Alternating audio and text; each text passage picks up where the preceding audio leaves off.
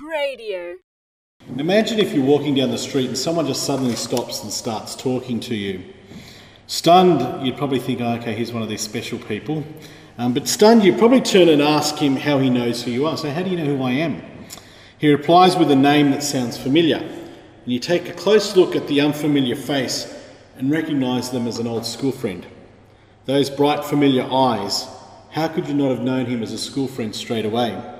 Well, within seconds, that face of a stranger has transformed your mind into the face of a dear old friend and so you become more at ease and more relaxed because you feel safe and comfortable knowing that person. It's as if, as this first reading tells us, the scales have fallen from the eyes that you have, and you see that person's worth as a person inside rather than the exterior and the unfamiliarity of that person.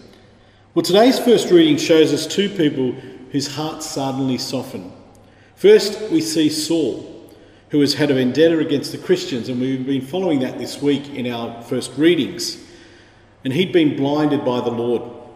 When the scales fall from his eyes, his heart is suddenly open to both Jesus and to Jesus' followers.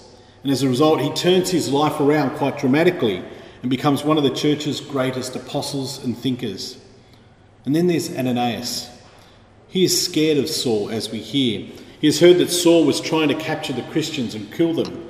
Still, he valiantly trusts God's words to him and goes to visit Saul. Luke gives us a moving insight into Ananias' challenge of heart when he tells us that Ananias called Saul my brother. That was quite a bold and strong thing to do. There is no sense of judgment from him, no sense of condemnation or even fear in Ananias' words. Just the same welcoming acceptance that Jesus has for all of us. So often we should think about one person that we are indifferent toward, and not just a stranger on the street, but someone at work or in our family whom we've never really connected or never been comfortable connecting with. Look for an opportunity then to make some kind of contact with that person and take that small first step and see where it leads us. Let God melt our hearts Ask Him to help us to see everyone as our brothers and sisters. After all, that's how Jesus sees each one of us. Here we are, Lord, stumbling toward you.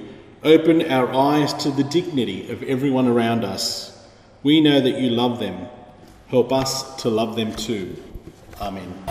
Radio.org.au